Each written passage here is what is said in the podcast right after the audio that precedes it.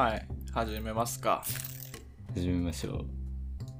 入りましょう。第4回目ですね4回目始まり4回ました。目はい4回目始まりました4か。4回目っすねいやもそうですね。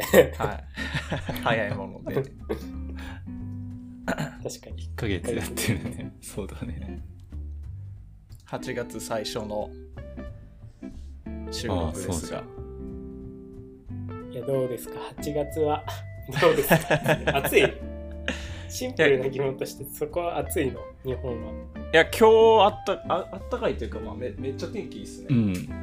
えなんかね、ーいいなずっと雨だったんずっとそうっすね。ずっと曇りとか雨だったんで、あ梅雨が長引いてた感じですか？うん。そうそうそう。ちょっとあ梅雨どうなんですか？開けたんですかね？開開けたんじゃない？梅雨明けを梅雨明けを予感させる空まだなのか。まだ、まだ予感なんだ。本日8月梅雨明けで梅雨とかってある？そう。あるんじゃないですか？本日梅雨明け発表かってえあ、本当だ。あえすごっえー、あ午前中の早い時間から30度を突破し昼間は35度以上の猛暑日のところもある予想です。ーな夏ですね。おおー、週間。これはいいですね。いい？まあ、晴れてんのはいいけど、35度とか、ちょっいやと。いやー海とか行きたいなっていう気分になりますね。マジか。はい今、海って何？開開業してるというか、やってる。やってるでしょさすがに。8月なら。のやってる？いや、やなんかそのコロナ的な。あーでも海はいいんじゃないですか？だわかんないですけど。そうなんだ。密にはならない、はい、うん気はするどうだろう？なんか、すごい厳しかった時は、なんかあなんかダメそうっすね。ですみたいなのあったよね。なんかあのなんだっけ。クオランティーンの時あれ日本語でなんていうのか忘れた。検疫？あ検疫？検疫。っていうか日本語の緊急事態宣言か日本の。ああ、あああ、あそれか。あん時になんか普通に海とかに行っててなんかツイッターとかでちょっと何してんねんみたいなお前らみたいな。そういう炎上みたい警な察が出てた。遊んどるやんけみたいななんか、ちょっとあって。はい、まあまあでも。ねもう海入っとかないとクラゲ来ちゃうんで。何しちゃう？えくクラゲが来ちゃう。あ、クラゲが来ちゃうんで、はい。時期的に。そうですね。考えたことなかったな。え？入っとかないと思って。あそういうのなかったっすか？なんか夏休みって大体まあなんか小中高ぐらいの夏休みって7月の終わりぐらいから8月の終わりぐらいじゃないですか。うんかな？で海はもう早めに入っとかないとクラゲが来る いや、な早めい。に入っとく。特にそんな気にしたことはなかった。うん。あマジっすか？盆盆休みぐらいからだから8月15ぐらいからあのクラゲが増えてくるんですよねそうなんだ。だからはいあだから僕あの出身京都なんですけど京都市なんですけど、うん。まあ海って言ったらあの上の方なんですよね単語とかであこまで行くんですけどだからまあ早めに行くっていう、なるほど。はい、っていうのがへー習慣でしたねえ海か。ーあんま海行かなかったかうん。でも海近いじゃないですか 近いっていうか ら。近い、近いに。近いっちゃ近い。うん、まあでも、そうだね。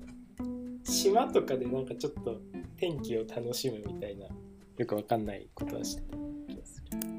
ああいいっすねそれあの辺の島とかなんか良さそうっすね瀬戸内あの広島のね、南の瀬戸内の島々。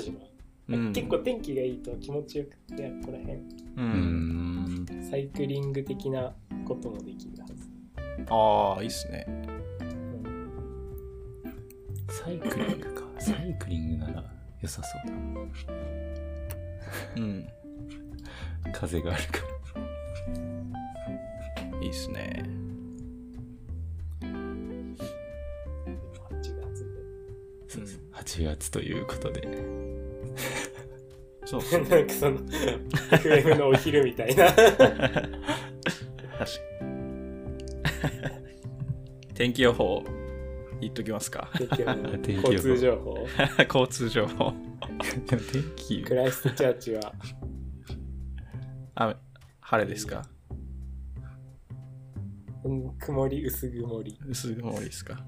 でもなんかねあれもうそろそろあと1ヶ月足らずで春らしい。なんかちょっと早いいいな。日本でいうと3月ぐらいがもう完全に春というか1ヶ月早まってる感じかな。一番気持ちいい時期だ。うん。今もそんなに寒くなくても冬だけどうーん、あ、いいっすね。なんか半年ずれではないらしいとあ、確かに。へ7ヶ月ずれ？ーうんうん。かな？なんか微妙に違うよね。6じゃないね。へえ。そうなんですようーん。なるほど。いやいや今日なんかネタ帳から喋りますか？あ、あれをね、調べてきましたよ。あの。おなんだっけ？錬金術錬金術。錬金術はね、ちょっと卒業しちゃったからね。あ卒業したんですか？そうそう。もう、もうマスターした収めたそう。終了したんですか？調べたら、あの、ネクストのさ、あの、はいはいはい。えと、あの、ジェネレートのやつ。あ、インクリメンタルスタティックジリジェネレーション。はいはい。あれをね、ちょっと調べましたよ。おお。Next.js9.5 が最近出たんですよね。そうそうそう。いつだっけ？4日前。えー、7月28 28日地球あたり8か。火曜日。ね、そ、そこで、インクリメンタル、なんだっけ？スタティックリジェネレーショョンンが、がステーブルルになったんですよ。はい。になったってことこでれ、はい。9.3から出てた機能ですね、これは。そうだっけねなんか、その辺で、なんだっけ、スタティックなんちゃらとか、サーバーなんちゃらとか変わったような記憶はあるけうん。ど、そう、これをね、調べましたよ。うんうん。なんかね、おう。まず、うんどっから前提がその NEXT がのレンダリング？なんか基本フリーレンダリングを採用してますみたいなのがなんか元にあってそのうんなんだリクエストの時にクライアント側でこう処理して描画するとかじゃなくてサーバー側で描 HTML を作って返しますよみたいなうん。まあなんかそんな方針みたいで、うんでそれに、その HTML を生成するタイミングで、うん。なんかまず2種類あるらしい。うん。で、1個が、えっとビルドするときに HTML 作るスタティックジェネレーションってやつと、はいはいはい。うん。でもう1個が、まあリクエストの時の、まあ今まで言ってたサーバーサイドレンダリング、うん。まあ SSR ってやつうんうん。の2つがあって、で、スタティックジェネレーションが基本おすすめですよって言ってて、それのなんか、なんだろう、さらに便利に使えますみたいなのが、インクリメンタルスタティックリジェネレーション。らしい。ほこれなんかランタイムで新しいページ追加できます。あ、そうそうそう。書い。てますけど、うん。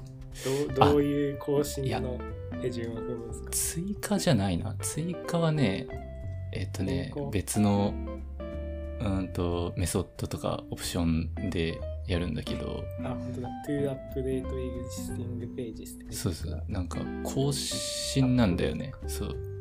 なんか、えっ、と、あるリクエストから何秒経過した後の次のリクエストの時に、えっ、と、get static props っていう、まあ、メソッドがあるんだけど、そのスタティックレン、ん？ジェネレートするときにデータをこう最初に用意するような、なんかそいつをもう一回検証して、その結果が変わってたら、HTML を生成し直すみたいな。機能らしい。あ、本当だ。えー、えー、えー。なんかね、えっとね、あ、これがいいかわかりやす、正確さがちょっとよくわかんないんだけど、わかりやすかった図がね、あって、今ディスコに貼ったんだけど、ディスコード略し始めましたね。い やいやディスコ。ちゃんと、ちゃんとしていかないと。What is Next.js incremental static Regeneration これの絵絵があるじゃん、イラストが。かこれがわかりやすい気がする。一人目のユーザーがまあページに来たら、そこでリジェネレーションのプロセスがまあトリガーされる。で、一人目には古いバージョンがまあとりあえず返される。で、リジェネレーションが完了したら、新しいページがまあプッシュされて、で、二人目のユーザーはそっちの新しいページをあ見れる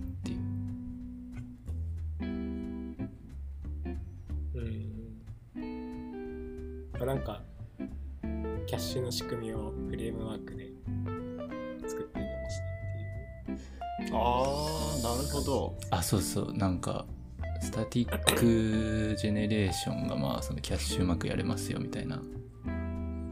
ストレージから高速に配信しますみたいな。バックエンドの負荷も低いですみたいなやつで、それプラス、まあ変更があれば、更新できますよってことらしい。だからなんか、キャッシュのインバリデートをこっちで、なんか明示的にしなければ、なんか勝手にやってくれるみたいな、そういう便利機能って感じですか？そうそう。Next.js 自体に入ってんのか、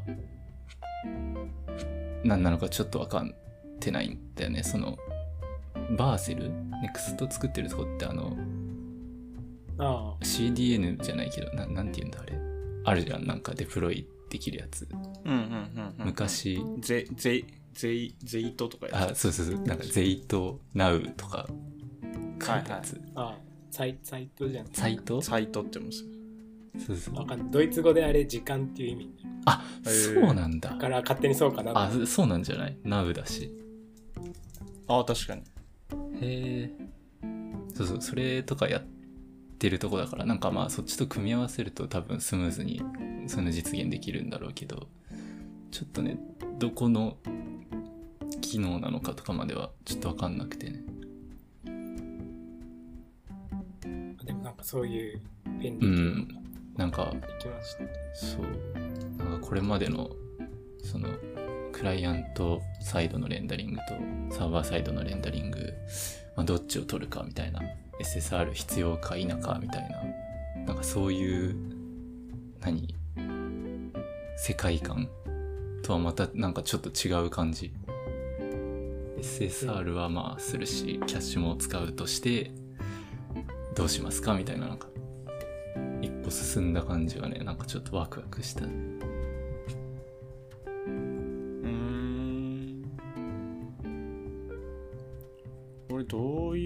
用途なんですかね。だ動的にスタティックジェンするっていう。そうそうそう。ってことで。すよね。なんか。あ、まあ、そうか、インクリメンタルそうか。あの、C、えーっと、なんかブログとか作るやつ。なんなんていうんだっけ ?CRM、CMS あはいはい。CMS CMS なんかブログブログではない まあまあまあ。うん。とか作るやつあるじゃん。CMS か。なんか、はい。ヘッドレス CMS みたいなやつを確か。あなんかあったと思うんだけど。あはい。ありますね。そそれのそのヘッド側？フロント側？はい。はい。はい。に、を叩く。うん。うん、作る使うみたいな感じうん。を想定してるのかな。そうですねだからまあこれあれですよね。そのリジェネレーションでそのヘッドレス CMS とか叩きに行くってことですよね。であそうそう。あの HTML ファイルを生成して置いておくとだかうんらまあクライアントから見ればあのリクエストスピードはもう一定というかあそのレイテンシは一定でもうすぐに静的コンテンツが返ってくるみたいなうんうん。感じだけど、まあ、ある程度こう、まあ、鮮度は更新も。保証されているみたいな。うん。ただその1人目2人目から。はいそうですね。それそうか。そうそう。それなんだろうまあまあ。ま少なすぎるとちょっとあれかもしれないけど。そうですね。まあでもなんか最近 PWA とかもそうだけどこう即座に反映みたいなやつってそこまで求められてないのかもなっていう気がうん。ちょっとしてきてもいる。うん。うん。あとなんだっけな。なんか何か言おうとした。なん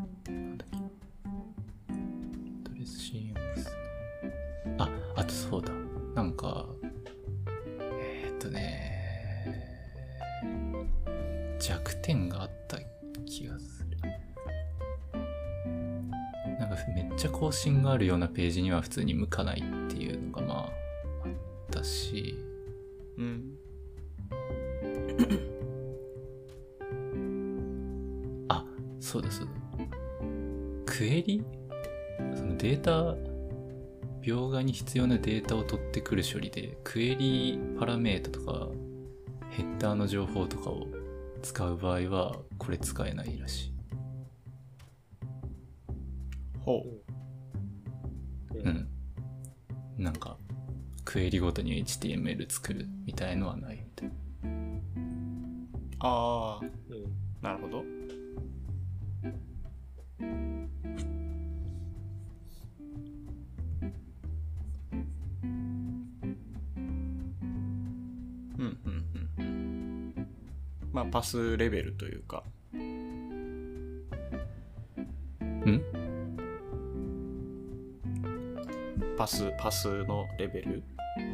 じですか？あそうそう。うん。生成するパスを指定はできるんだけどみたいな感じ。うんうん。でした、うーん。なかなか面白そう。面白そうっすね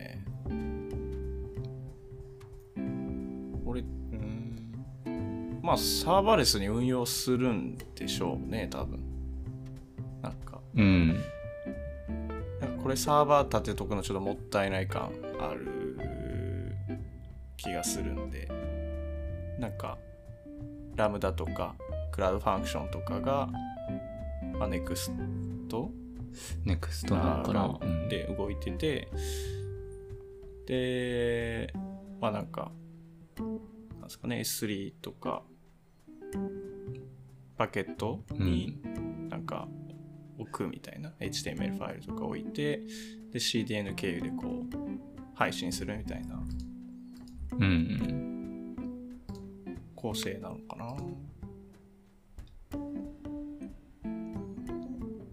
ねなんか作るのちょっと大変そうだけど。うんなん。かまあまあでもうん。ラムダとかサーバーレス系ってなんかあまり叩かれてないとこうコールドスタートって言って1個目のリクエストがすごい重かったりするんでうんなんかこういうのは結構向いてるかもしれないですねああなるほどそっかそっか。はい。一回、はい。ファイルは、ページ自体は高速にまあ変えるから、そうですね。そその裏で、ちょっと重くてもうんまあ許容できる。はい。ゆっくり更新す、じわじわ更新するみたいそう。な。はい。うーん。用途が思いつかないですね、でも。用途か。なんか普通の、はい。スタティックジェーン、まあなんか普通の CMS とかだったら、その更新タイミングって結構、なんていうか入稿時というか、その、なんか投稿した時うんうん。うん。だワードプレスとかだってそういうのあるんですね。まあワードプレスはなんかあれですけど、あの CDNK とかでやってる場合は、あの、そういう CMS 系ってもうほとんどキャッシュで返せるんで、うん。うん。あの、まあ、誰か人がワードプレスの管理画面から更新っていうボタンを押したらデータが変わるじゃないですか。うんそれ以外は絶対変わんないんで、うん。だ全部しあの CDN の時間はもうなんかもう何1年とかにしといても問題ないんですけどだからその更新時になんか、えー CDN をこうパージしに行くなんかうんうん。ものを入れておけばあのなんか更新した時に CDN が書き換わってで次のリクエストでそれがキャッシュされてで次からサーバーにリクエスト来ないみたいなうんうんまあでも、うん、そうか。とか、まあそうですね。ポイントで。うん。うん。うん。とか、まあそうですね。その本当にスタティックな配信だけで、まあ、やる。あの、あ、あなんだっけ。僕が、あの、自分のブログ書いてるやつは、ああ、うん。あれは Netlify であやってて、完全にスタティックジェーンなんですけど、あれ名前なんだっけな。Go のやつ。へえ。ゴーのやつ。Go のやつ。あ、ヒューゴ、ヒューゴ、ヒューゴ。ああ。ヒューゴですね。ヒューゴとかは、あれスタティックジェーンですね、完全に。うーん。うんうんあれはなんか、プッシュして、 Netlify がなんか、ビルドしてくれて、でその生成ファイルを、こう、もう、置いといてくれて、みたいな。そういうなんかこう、更新タイミングが分かってるものは static gen でいいかなっていう感じうん。です。確かにね。だからなんか、確かに。完全に分かってるならまあそれでもいいよな。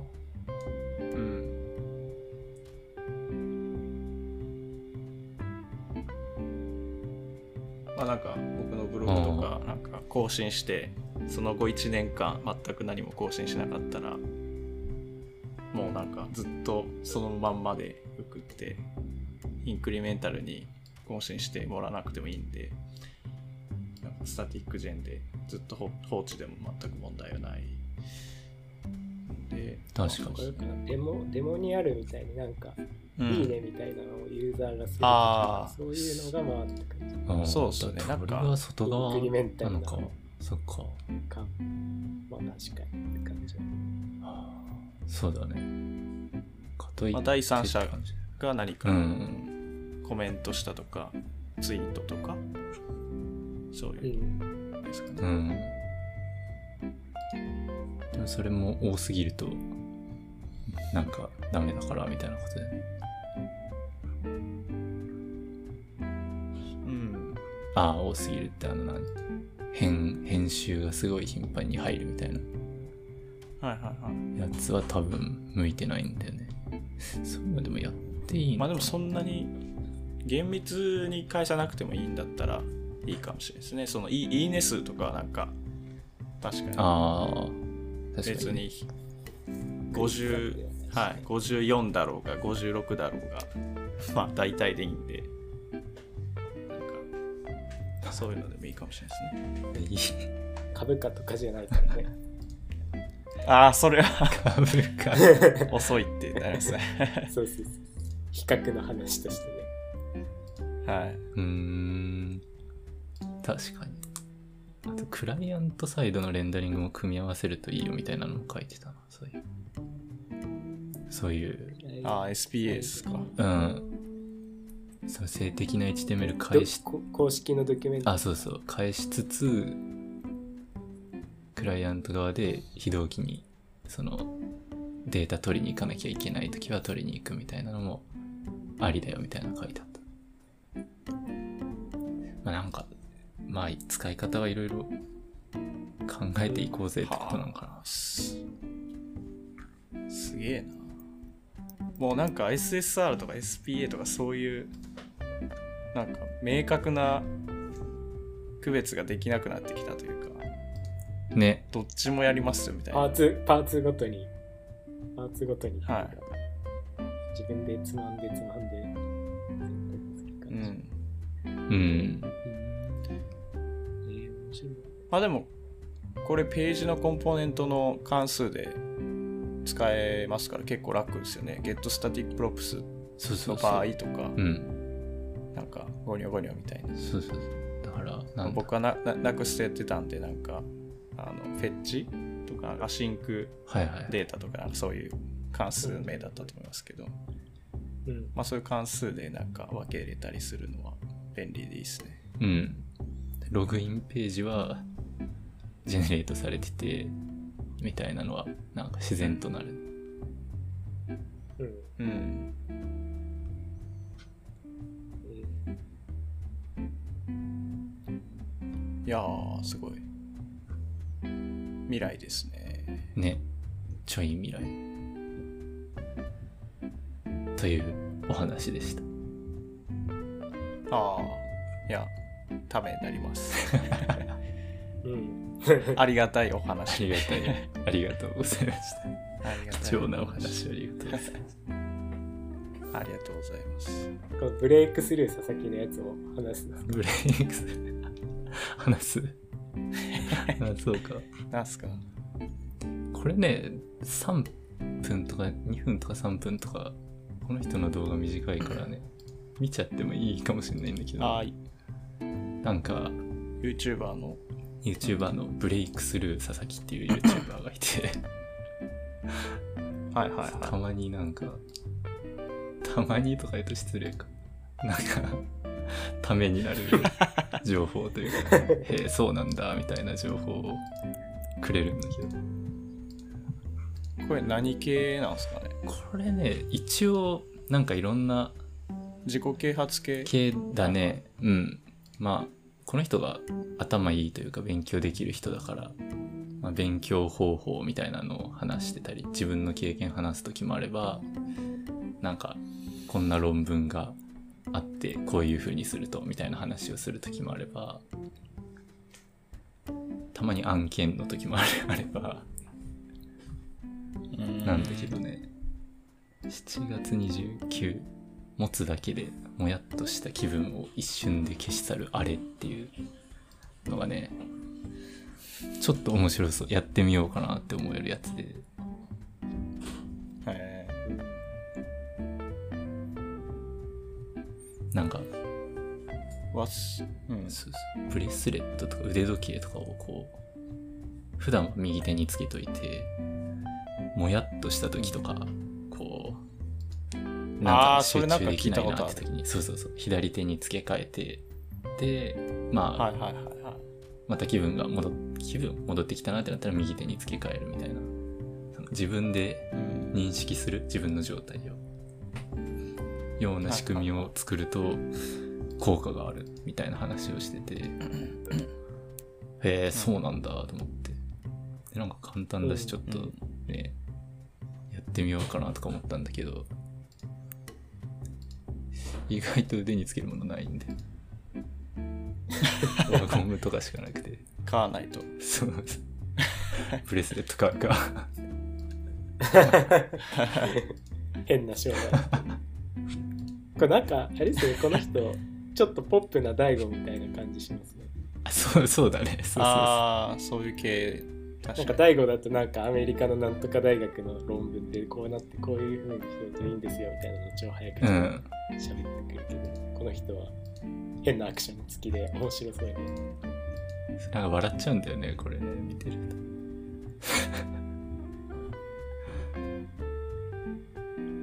んなんか手の振りが多いですね。うん。ぴょんぴょんして。最初の「今回なんですけれども」のところと最後のなんだっけご視聴あざしたみたいなことを言う時の動きで毎回笑っちゃううん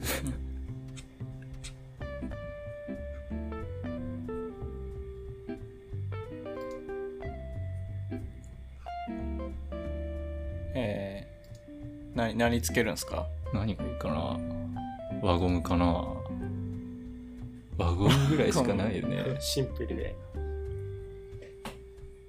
あ、でも輪ゴムなんか聞いたことあるな、それ。それなんかもともと輪ゴムとかじゃなかったでしたあっけそれ。そうなんだなんかし、あの、なんか受受験生ああができるみたいな。はい。はい、違ったっけ？コーピングっていうの？へえ。本当だ本当だ。あ結構有名なんだねこれ。あ、輪ゴムはあれか。なんかパチンって鳴らすやつが。えあそうなの？ピッて。鳴らすの。えうん。痛いじゃん。な鳴らすっていうかなんか。そうですね。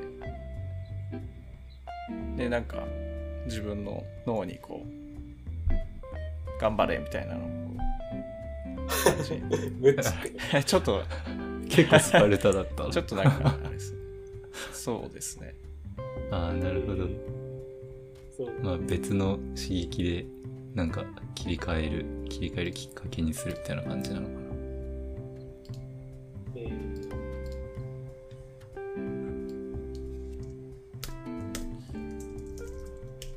本当だは弾くんだ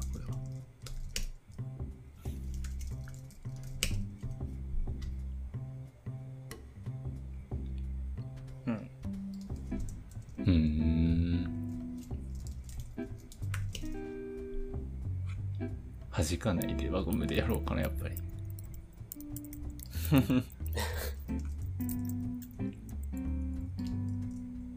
いいんじゃないですか？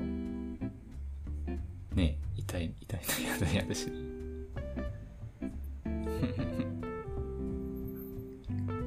え他のネタいきます？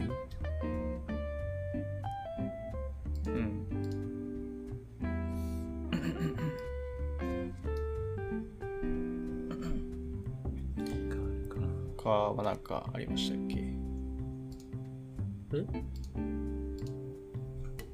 なんか他なんかあったかなとネタは。これはい。これなんか今ちょっと Discord がホワンホワンしてああそうかも。なんか次のネタ。た。あなんか説説。ネタ帳。うん。ネタ帳を見るとなんか日向坂のことしか書いてないけど。昨日あいやなんかね、そう、昨日、昨日なんかそのオンラインで日向坂のなんかライブがあるっていうのをうんうんうん。井口くん経由で、なんか30分前ぐらいに知って、ノリで見て、行動早かったよな。うん。い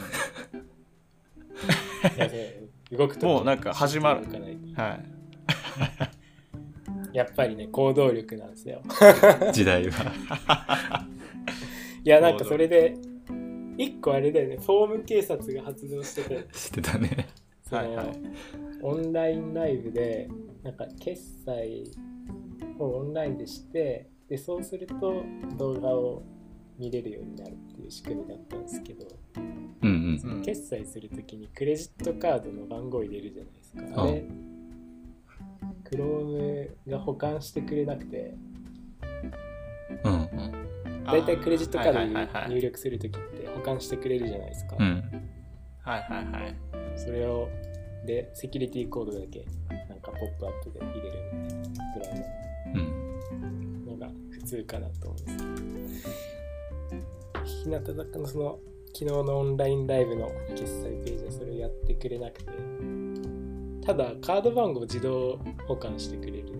ああ、フォームってどうやったら書いたらいいいまいち知らないというか、オートコンプリートの値じゃないですか、かね。なうん、なんかね、見た感じ、そのインプットのネームとか ID とか、でも、オートコンプリート相当のっていうか、自動保管してくれるっぽいんだけど、うんうん。まあ、CC ネームとあ？CC ネーム、CC ナンバカー、ードナンバー、CC、うん、CC、系のやつでね。クレジットカード。はい。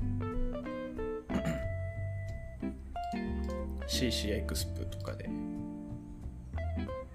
入りますね。うんいろいろある。うん。うん。ネームとか ID とかでやってるしてくれるのかな。多分、なんかネームとわかんないんだよネームと ID いや、なんかで聞くんすかたまにそんな記事とかも出てきて。でもなんか CC- なんとかっていうのもなんか昨日調べたら出てきてて、まあ、でもこれが公式に載ってると、公式に載ってるのがもう今、この表示になってそうですね。オートフィルっていうやつのオートコンプリートアトリビュートで、なんかいろいろありますね。なんかいっぱい。る。うん。あるね。一覧みたいなどっかにサイトで。うん。オートコンプリート MDN にもあるよ。一覧そうっすね。なんか普通に標準化されてるやつで、なんかいっぱいね、一覧。わかんないんだよね、最近。オートコンプリート。この間ニューパスワードあ、そうそう。ちょっと話題にしましたね。あれからなんかオートコンプリート若干調べたりとかもしてるんだけど、なんかいまいちこうつかめないんだよね。なんか結局最後はブラウザによってまあ違うみたいなのはまあありそうじゃん。それまでもなんか、うーん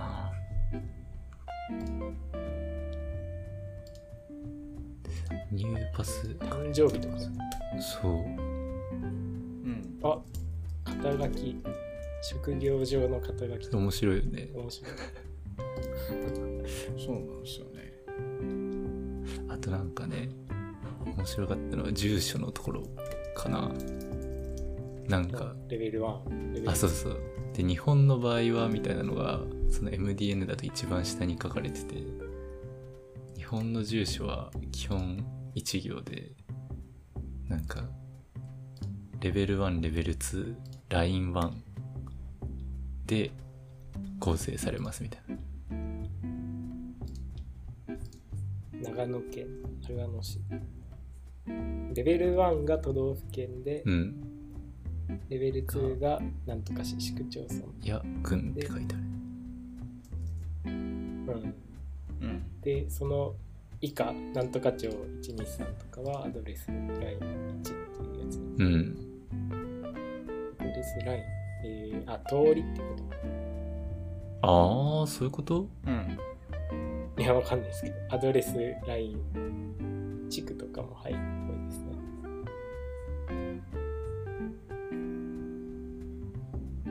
なんだろうね。えー LINE わからないけど。そうそう。だからなんか、3つに分けたりとかってなんかあるじゃん。住所の入力欄。うん。なんか、まあ、いや、やめようよとか思うけど、現実あるときは、まあ、3つこのレベルで分ければいいのかな、みたいなのは、なんか面白かったね。うん。あイギあ、リス、ア。メリカ中ホーム、ね。確かに海外対応っていう。かなんか、多言語対応するときのフォームとかって違います。う。ーん、難しそう。は全然ちょっと話違うんですけど最近日本のオンラインのサービスを使うときに電話番号のバリデーションにプラスを入れられないことが多くて腹立たしいああ。は国際電話のプラス64みたいな、いはいはい。あ、入れらんないのあれ。いや入れられない時もあるって感じですへえ。まあ物によりますけど普通の tel。サービスごとに独自で実装しているバリデーションでああ、なるほどね。自分の番号が弾かれるみたいな数字ハイフン数字ハイフンみたいな正規表現でやってんのか。正しくありませんとか言われてお前の方が間違ってんじゃねえみたいな気持ちになるい それだとやもちろんなんか国内から国電話がかかってくる想定だったらそれ間違いって言われても納得するんですけど全然そうじゃない時も通らないうーん。あれプラスとかハイフンとかなくても一応かかるんですかね？いやかかんない国コード先。国国コード先つけて、うん。えー、なんか0を消して入れとけば。いやかかんなかったはず。日本にかけた時はプラスないとかかんなかった。へえ。えでもわかんない。そのなんか電話のそうっすよね。iPhone とかで iPhone とかでプラスとか入れられましたっけ？うーん。あれ数字だけでいけるんじゃないですか？いけない。か俺のアンドロイドのやつはいけない。アンドロイドっていうか、マジですか？うん。プラスもちゃんと律儀につけないと。まあでも、プラスつけなくてもね、裏側で勝手にやってくれればいいのにって思うけど、そうっすよね難しいのかななんか。仕様が。プラス81とかしないと、なんか、This number is なんとかみたいなアナウンスが流れる。へへえ。えへ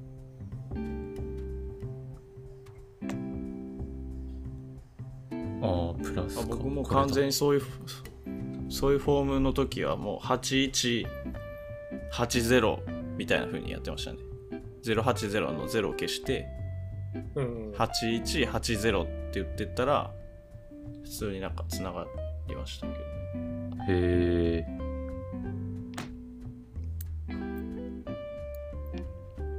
ゼロ入んないとかもあるのか。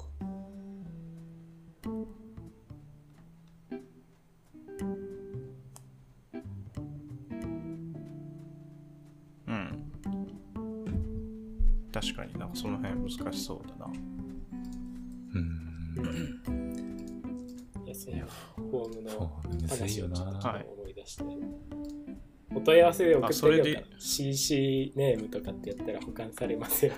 はいあれでも他はそれおせっはかいフォームいんじゃないですか察第2弾。はいシリーズ化ありじゃないですか？つくか。だからもうここの火曜日のお風呂はもうどんどん警察していく。いろんなところ。そんな感じ。おせっかいしていく。そんなちょっとゆゆるくないですゆるねく。まあ問い合わせを送るの。でできれできればポタポタ焼きの裏ぐらいのテンションでやっていきたい。ちょっということ？どういう？おばあちゃんの知恵袋ってあるじゃないですか。ああはいはいはいポタポタ焼きって最近売ってるんですか？いや知らない。たた焼き。売ってんじゃ買ない？わないっすね。おばあちゃんの知恵袋っていうゆるいコーナーがあるんです。はいはい。あー。あ裏ってそういうことですね。袋の裏に。はいはい。書いてあるんですね。そうそうそう。あなくなってるかな？もしかして。いやホームページありますよ。ポタポタ焼きのあ本当だ。おばあちゃんいますよ。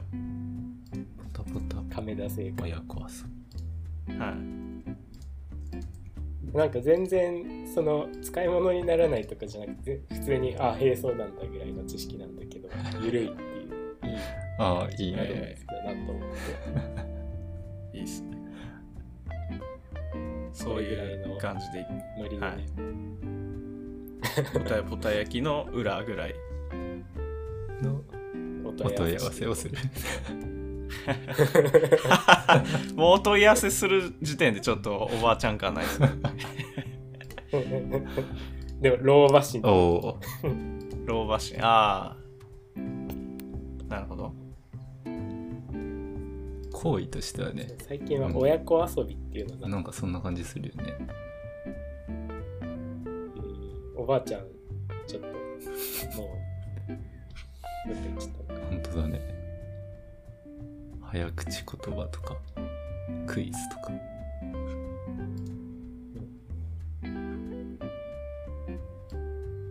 ああ、まあそっちの方が盛り上がるんだろ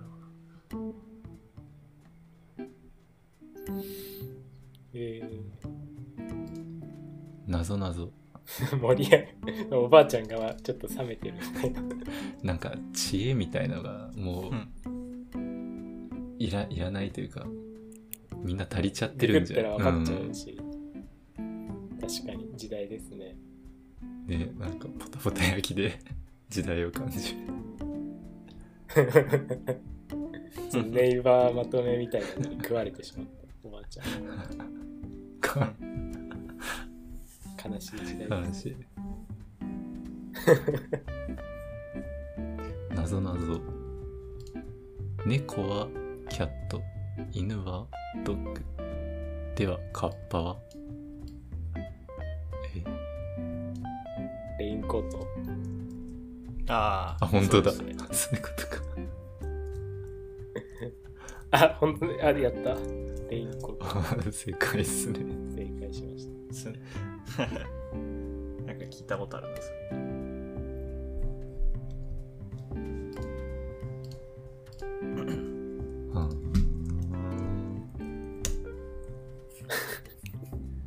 これ面白い。なんかこのマークは何を表しているでしょうかってめっちゃ面白くないえ、どれどれ？と右一番右の列の上から12345番五番目。このマークは何を表しているでしょうか？穴があるので地地下への入り口災害時の避難場所。え？避難場所かな？うんうん。ど、どうですか？えっとね一番右の列の上から5番目。ん？ホームページですか？選択肢めちゃめちゃ面白い。物知り記号クイズ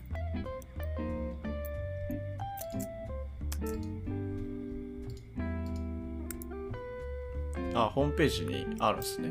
あそうそうそうそうそう。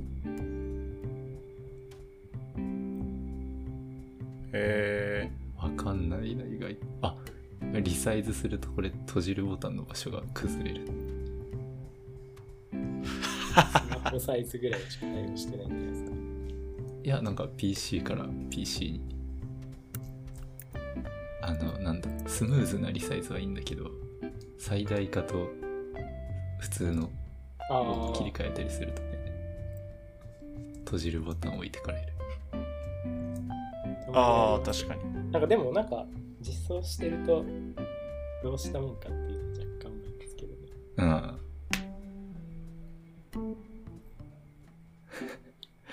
穴があるので注意に一瞬見えるもんな。こ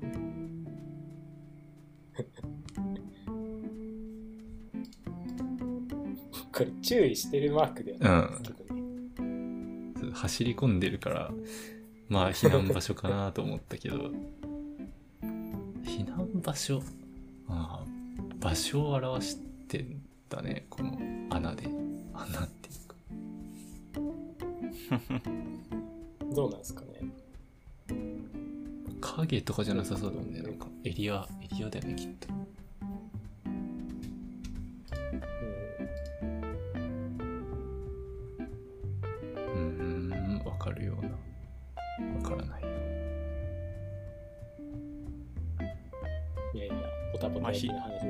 り上がりすぎました。そうだね。今何分だ？50分か。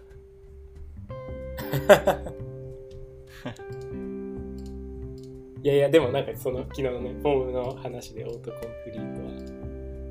ね。いろいろある。はいオートコンプリート。したかっただけでございました。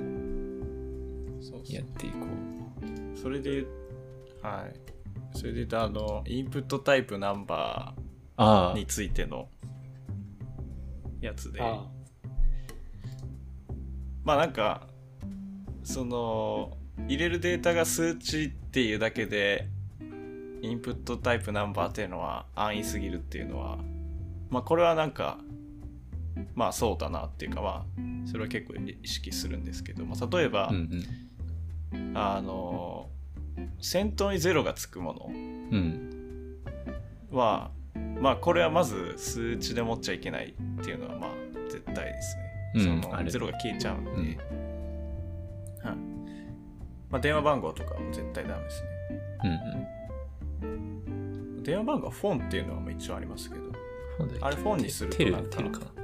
スマホで、ああ、テルか、うんテルにすると、キーボードがあのスマホでこう、はい。あの、で、あの、キー、キーパッドというか、そうですね。シャープとか。電話番号入力するモードになったりするんで、結構便利なんですけど。まあ、あとこれ、PC でやると、この右に、なんていうんですかね、あの、インクリメントとなん、か上下でインクリメントの。ボタン、うんうん。ぴょんぴょんぴょんぴょんって。はいはいはい。はい、押したらこう一個一個こうインクリメントされるみたいな。うん。で、まああれちなみにステップで、ステップ幅変えれたりするんですけど、ああ、うんうん。確かに。なんか時間の時と0.01とかかやるよね。ちょっと違うけど。あ、15分刻みとか。ほうほうほう。なんか予約のシステム作ってる時に15分おきにするみたいなとかでやった気がする。うん。うーんナンバーじゃない。まあそういう便はいはい便利なやつあるんですけどで僕がちょっとあのへえと思ったのはこの E ですね E っていう文字は入ってくるんですよねアルファベット。これはまあ指数表記のす E ごいね。はい、ヌーメリックっていうことだね。なんか確かうん、でまあなんか桁数がこう多すぎるとこの E で表現しようとするんでに。うん。この E っていう文字は普通に入力しても入っちゃうんですよねうんうんうん。入るね。それは、ね。はい。びっくりした。そうなんですよ。適当に。1これは E 注意しない。入れられたら、うん、そうそう。あやばいっすねそれ。それはそうですね。なんかまあそのままサーバーに渡しちゃうとちょっとなーっていう感じはするんでまあまあなんかフロントのバリデーションで取ってあげるとか、まあ、そんななんかでかい数字扱うこと多分ないと思うんでまあないんだったらなんか言い訳してまあなんか普通の数字うん。まあ、あとプラスとかマイナスとかドットも入るんですよね。で入るもんとしては E とプラスマイナスドット。この4つは入るんですよ、ん数字以外に。ああ、0から9以外にってこと。なんうん。あそういうことですね。面白いね。確かに確かに。はい。なんか昔す、よ。PHP のウェブのサーバー書いてた時に、クエリでうなんかやつの is ディジットみたいなやつを使いましょうとか、それに近いん、ああ。うんうんあなんか 0x なんとかとかも、うんテストで入れてた気がする。えー、うん、ああ、はいはいはい。16 0x なんとかとか、L, L なんとかなんとかなんとかなんとか。ああ L, L なんとかなんとかなんとかあったかな。まあそうですね。だからこういうのはもうフロントで取ってあげるっていう感じがいいのかなっていう。どうやるんだろう。そうだね E の時にも、あれなのかなな、なんだ、リターンするのかなそうですね。リターン、まあ、プリベントデフォルトするとかで入んなくなりますね。なるキーコードがいくつとか、まあそういう弾き方でもいいと思いますけど、はいはいはい。キーダウン、オンキーダウンした時の、はい、キーゴキーコードがいくつとか。で、あとこれ、そうっすね。はい。まあこれはなんか、ふんふんっていうところですね。うん。大きくなると勝手に E に書き換わるってこと？手に書き換わる。あの、あの右のやつで、一個一個こう押していって、うんまあ、そこまで押せ押せればそうなります。あじゃあなんかでっかい数字入れて一回押してみたらいいのかな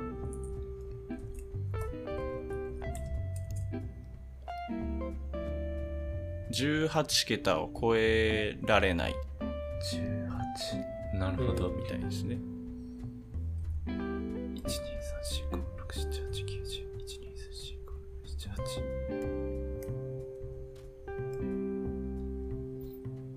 8あ本当だ一応入力はできるんだけど上下の何あれインクリメント？やるとうん。E プラスとかになるねうん。マックスとかちゃんと入れといてあげないと入ってきちゃいますね。そうだねミンミント、はい、ミン、うんミントマックスを入れてあげないと。あこれあミンも、はい、そうだよなマイナスでいいなこともある。上下のあのところから操作して E になっちゃうってやつは入力フックして防ぐとかできないよねチェンジ。いやうん。オンキーダウンじゃダメですね、これは。オンチェンジですね。チェンジ発火したっけ？とか、チェンジはしそうかなんか別の、うん。チェンジしたっけな？なんかチェンジしないんですか？フォーカス外した時にチェンジじゃなかった。ないやちょっと覚えてない。なんかね。ああ、オンインプット、オンチェンジ、オンなんとかみたいな細かい仕分うけがあるーんなんかあったような気がしたけどちょっとあんま覚えてないな。えー。うん。最オン初ブラーみたいな。うんなんか。そうインクリメントのこの増えてくやつがチェンジ発火したかどうかちょっと覚えてない。怪しい。うん。え まあまあなんか、それでもやっぱミ、ミミントマックス入れとけば、まず起きないですね。うん。そっかそれが必要なのか。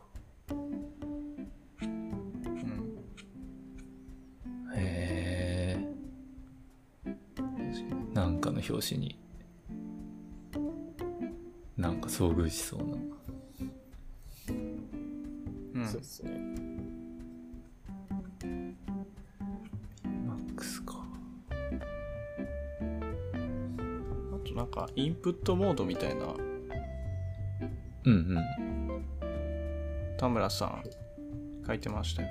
プットモード。なんかそれも、ニューメリックと。デディシディシディシまディシュマルです。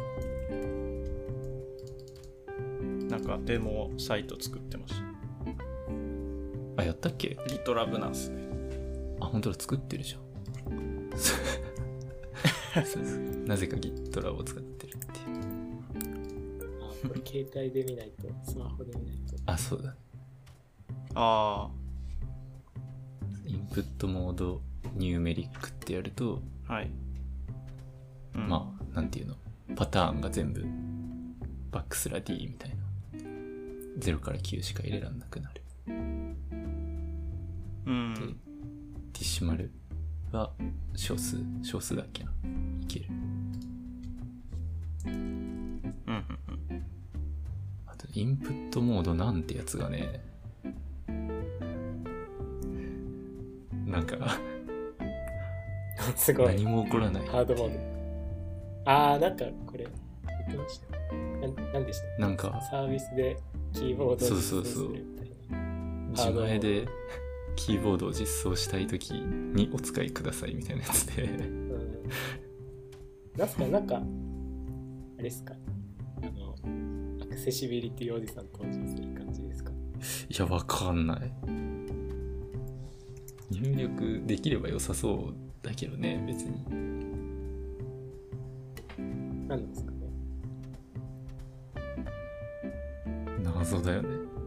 最初本当わけわかんなかった。入力できなくしてどうするんだまあでもなんか、あっても損はしない感じは。まあね。なんかその、足し算でいう0みたいな、掛け算でいう1みたいな存在。動的に何かを変えたいときにあったらまあ、扱いやすそうなイメージがなくはないぐらい。ああ、リードオンリー的な？うんまあ、でもカーソル合うんでちょっと気持ち悪いですよね。うん。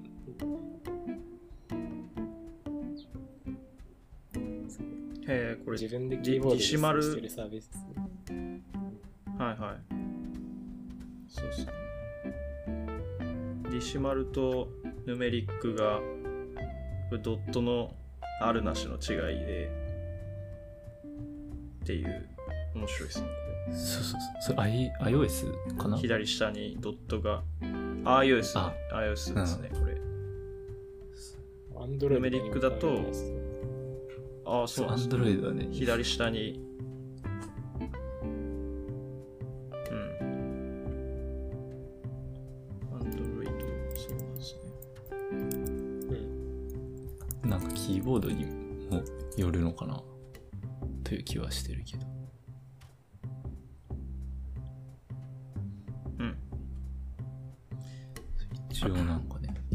数点のあるなしとかもできたりはするんで。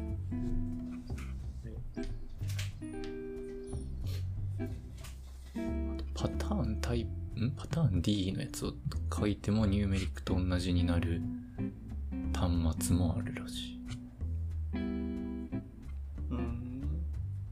うん。パターン D 反応しないさ、僕。うん。なんかひらがなになっちゃうね。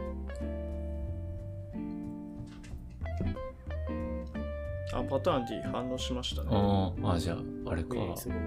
iPhone。さ iPhone サファリ、はい。ヌメリックと同じ挙動になりました？ああ。ヌメリックとデザインと、なんか全全部同じだ。ディシマルは左下に小数点。ドットが打てるようになります。いやなんかそれは直感的な感じする。うん。うん。他は何かあったかな、えーサーチの時にエンターのマークが虫眼鏡になったりとかだったかな？お完了が確かに検索になったりとかええー、すげえ違うんだ、これ。そうそうそれね本当っなんかすね。、小ネタ感すごい。インプットの確かタイプでも違うんだよタイプサーチってやつあるじゃんなんかはいはいはい。あれの時も確かね虫眼鏡になるうん。iPhone だと、インプットモードサーチは特に何も変わんないですね。あ変わんない？はい。ででも、も僕もインプットモードサーチ僕も変わんないです。Android。はい。あかったっけ？タイプサーチ。タイプサーチの時は検索っていう、エンターボタンが検索っていうやつなんです。えー、面白い。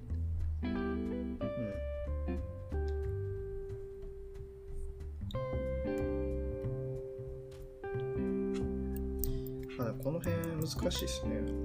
iPhone と Android を考えてどれを選択するかっていう。うん。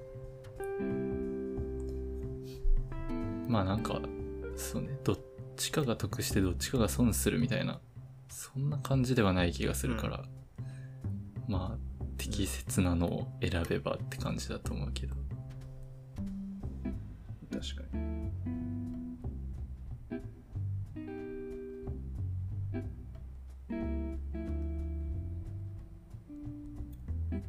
うん。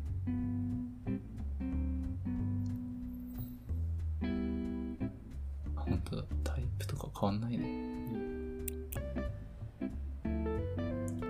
そうっすねあ、違うか。タイプサーチは変わるんだけど、インプットモードサーチはタイプサーチは変わんないのか。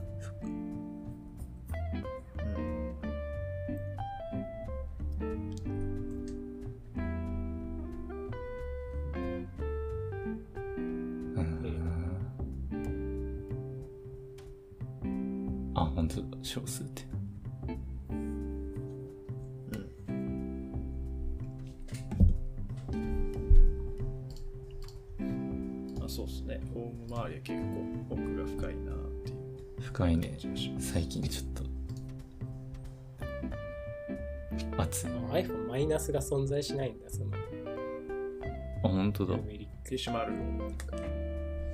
あいてト。Android はね、コンマもある。あれね、コンマ？うんうん。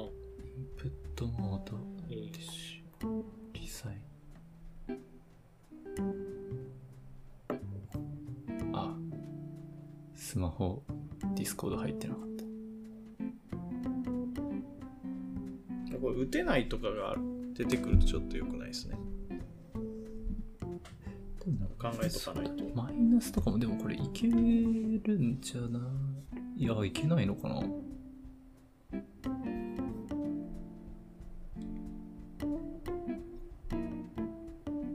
ヌメ iPhone リック入れらんない？それ。へ出ないですね。入れられないです入れられないです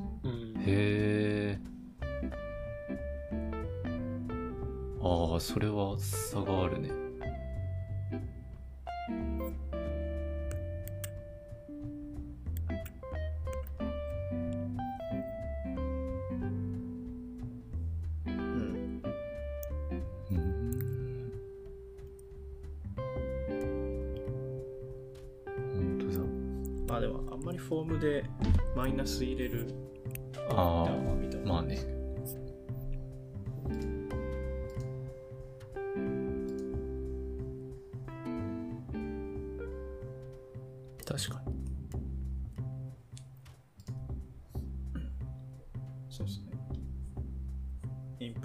プットタイプナンバーのお話でした奥が深い。インプットモードかインプットモードのお話でしたうん。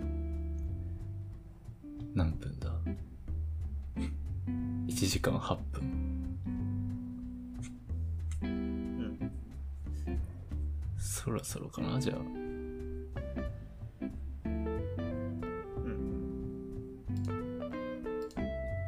今度ペイメント周りちょっと聞いてみたいけど。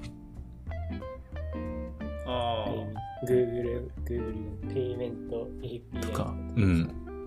なんか自分があんま使わないから、こう、あんま感じたことないんだけど。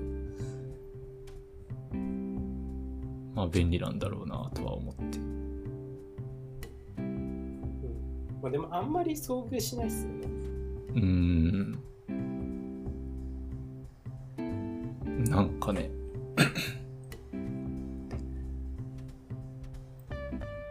うん。そんな、そんなとこっすか。なんかあのエイエイジさんが言ってるやつですよねああ、そうそう、とか。最近なんか言ってるんですか？え ?Twitter でなんか言ってるとかそういう話ですか？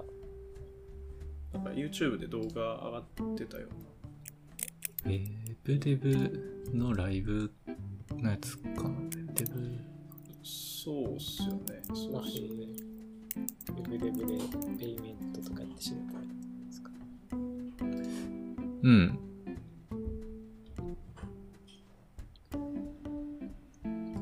とか、ツイッターでもまあなんか、なんか言ってたなって記憶はあるけど。うん。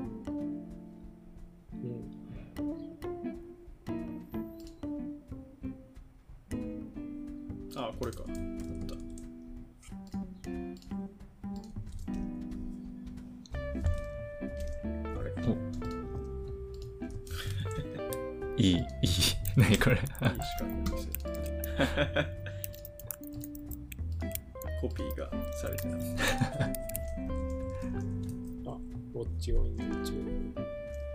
自分でもちょうど。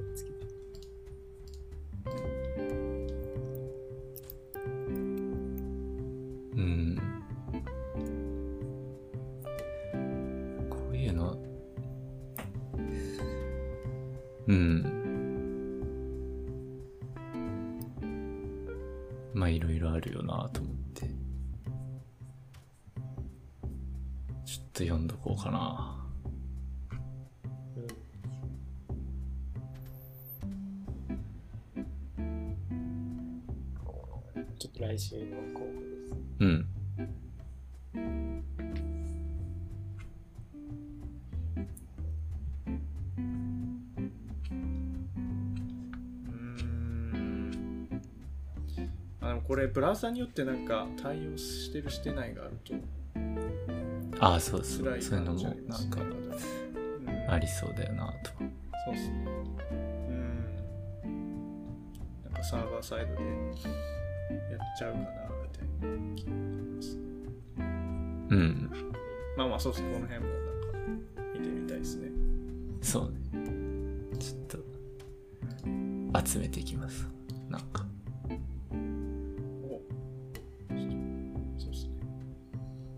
ああと僕一個あの先週かななんか iOS14 のあのああ。なんだっけ。追跡のやつ？えーはいああそうですね IDFA をこう求められるようになるっていうその IDF を取ろうとしたらあのこのアプリがなんか IDF 取ろうとしてますよいいですか？みたいなうんうんうん。聞いてくるやつですねすごい。でそれの文言が結構恐ろしいすごい。すごいね。これエキサイト翻訳や。この文言かこの文言って OK 押す人おんのみたいなぐらいのちょっと脅迫じみたデバイスあそうですねあ、これか。他社が所有する 他社が所有するアップやウェブサイトを横断してあなたを追跡する許可を求めています。許可する。許可しない。OK これちょっとうーん OK 押さないかな。みたいなそうだね。なんか単純に難しいしね、表現が。うん。誰がそれなんかちょっと。英語読んでも分かんない。知らないと分か。んない。いやそう。うん。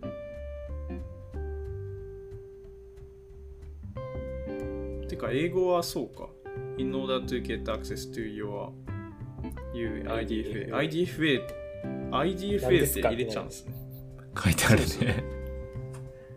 IT 業界にいてなおよく分かんない。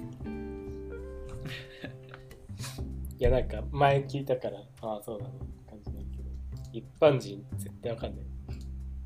うん。これ文言変えたいですよね。ななんで取るのかっていうのがああまあそれを下に書くのか。なんか上の文言は変えれなくて下の文言は変えれるみたいなああ、感じだったそうなんだ。気がするんであで多分下の文言は多分なんかデフォルトのやつになってる。ででこれを変えればいいと思うんですけど。ここでなんかちゃんとはい。あそうですそうです。でそこにあの、まあ、ちゃんとこうなんで必要なのかっていう。をまあなんか優しく教えてあげないと、これとこれとこれをするためにこういうことができるようになりますみたいな感じ。か、うん。そうですい、やだいぶ厳しいななんかし締めに来てるね。そうですね。ワンチャンウイルスかと。これはなかなかですよ、すごいね。すごい。はい、あ広告業界は本当に多い。なんやそれみたいな。今後変えてくれって本当だよね。気持ちになる。あ。うん、あ。いや、これすごいよな。ね。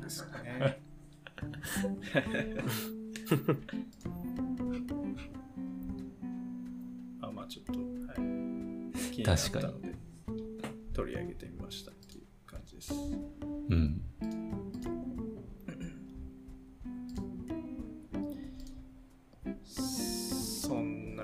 じですかね。そうだね。ああとこれこれもこれは全然関係ないかもしれないですけどこの GPT-3 っていう、はいはいはい。これがちょっと話題になってたんでこれもね、会社でもうんいつかちょっと話してみたいね。なんかそんな深くはうんなんか話せる気はしないんだけど、ちょっと触ってみたい。はい。触る？なんだ話してみたい。うん。まあなんかこれが話題になったのは SNS であのまあ Twitter ですね。Twitter でうんなんかあのまあ英語ですけど英語でうん。ボタンとなんかフォームをなんか作ってみたいな。書くと HTML がポンと出来上がるみたいな。うんうんうんうん。うん。なんか見たよ、それ。とかなんかでこのはいこのデータを取ってきてみたいな言うと SQL がポンとできるみたいなへえ。っていうなんかすごいやつですねうんこの今共有したあの URL うんうん。 layout generator っていうのがあると思うんですけどうんうんうん。スイカのように見えるボタン。う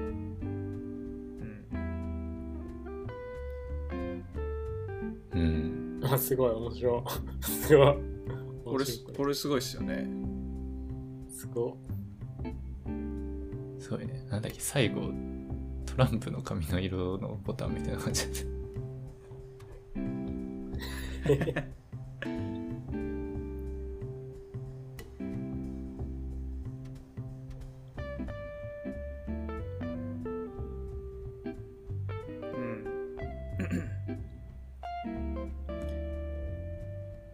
いやまあこれなんていうか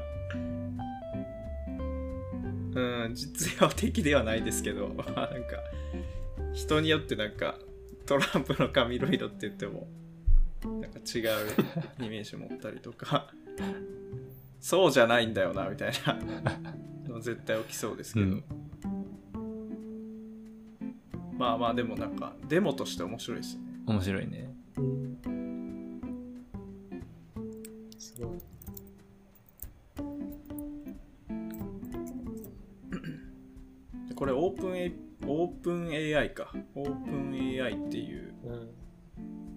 あの、まあ、誰でも使える人工知能の API みたいな。うんこれが GPT-3 っていうんですけど、まあ、これを用いて、まあ、ある開発者がこのレイアウトジェネーターを作ったっていうやつですね。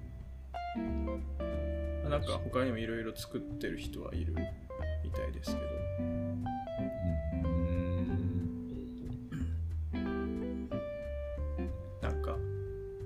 シェイクスピア風の詩とか、面白い。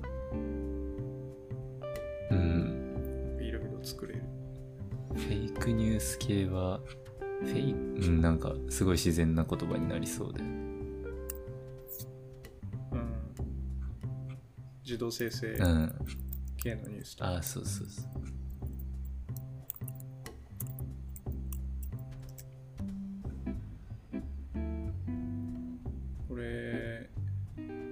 語もあるんですかねどうなんだ。こういうの見るとき大体英語しか対応してないみたいな。どうなんだろうえっとうん。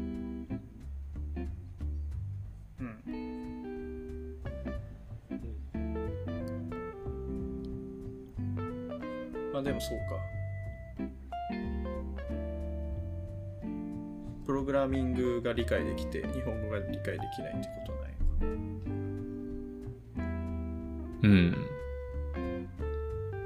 ってないって可能性はまあ、十分にあるけど。うんそうですね。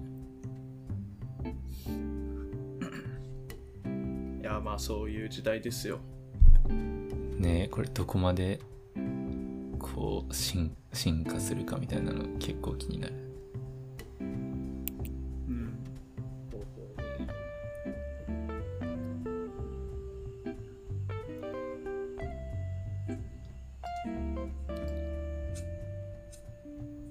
りますか？AI ちょっとオープン AI 用いてなんかやりますか？オープン AI を用いて。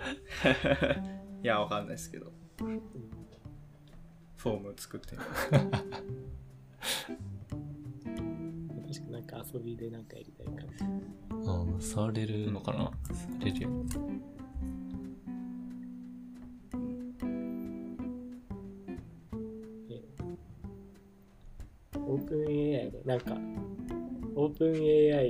なんか YouTube にゲームをやる動画、ゲーマー対 AI みたいな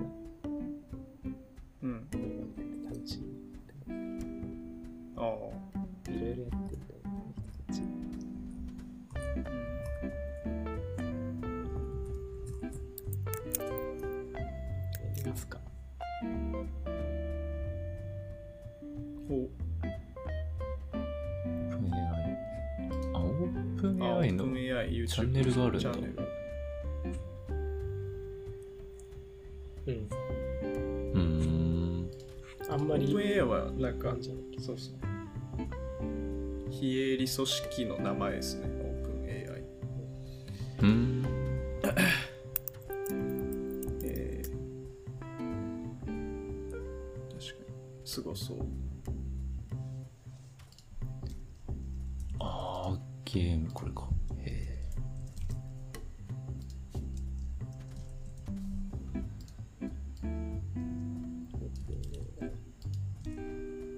なんかウルフラムとかもなんか似たような面白い遊びできそうな感じする。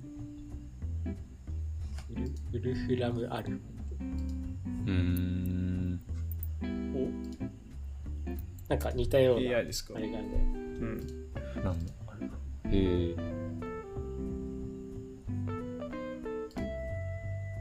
あウルフラムアルファドットコム。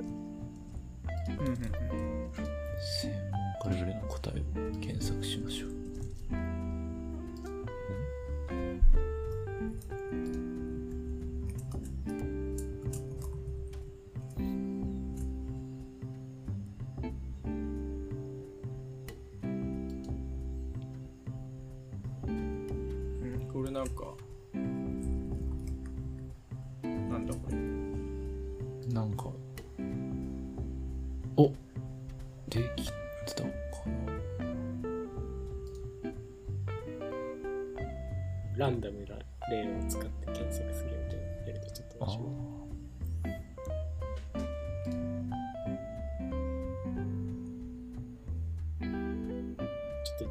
数学に寄ってるけどうんあ、本当だ。あ、それでか。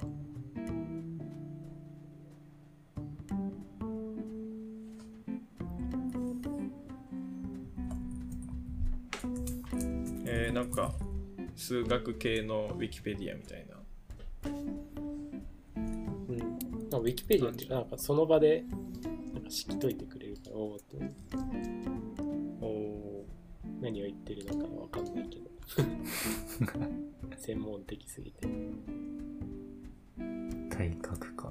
化。体格化する。なんかあったね、そんな。行行列にするとき列の何なんかをするの？なんかそれランダムな例っていうのをクリックしたとでたまたまそれが出てきた。え体格化ってなんだっけ？ー、うん。なんか入れ替えるんだっけ？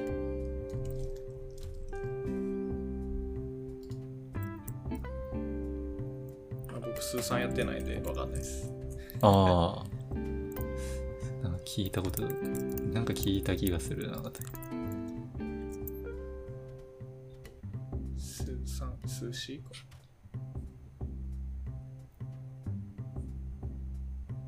行列の何かをどうかする。どうにかするやつ。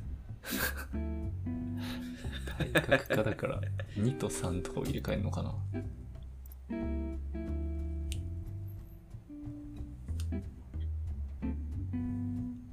掛け算してますよ。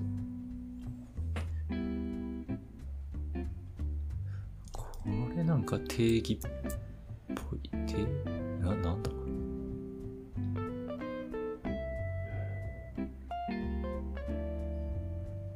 まあ何、なんだかよくわかんないけど。数学チャンネルになってます。うん。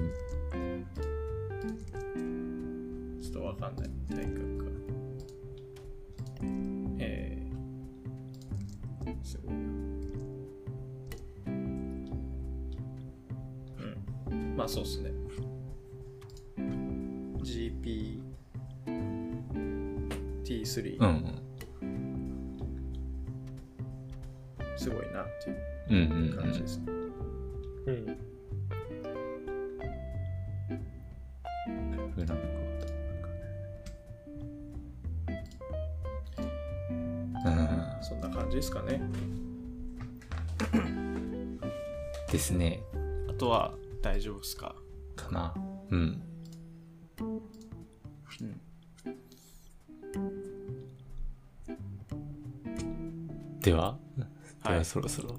じゃあはい田村さん 締め締めてください上がりますか？上がりますか？上がりましょ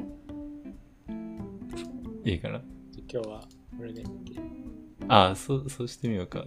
タイミングちょっとうまくいくかもしれないし。確かに。じゃあ、私がせーのと言いますので、ああ、いい。はいご承諾ください。あ、聞いてる人も。はい え？何すかいやいや、聞いてる人に語りかけてんのかなと思って。いやいや、みんなでみんなで。すね。いいね。ラジオっぽい。じゃあ。面白い。ラジオ、ラジオじゃん。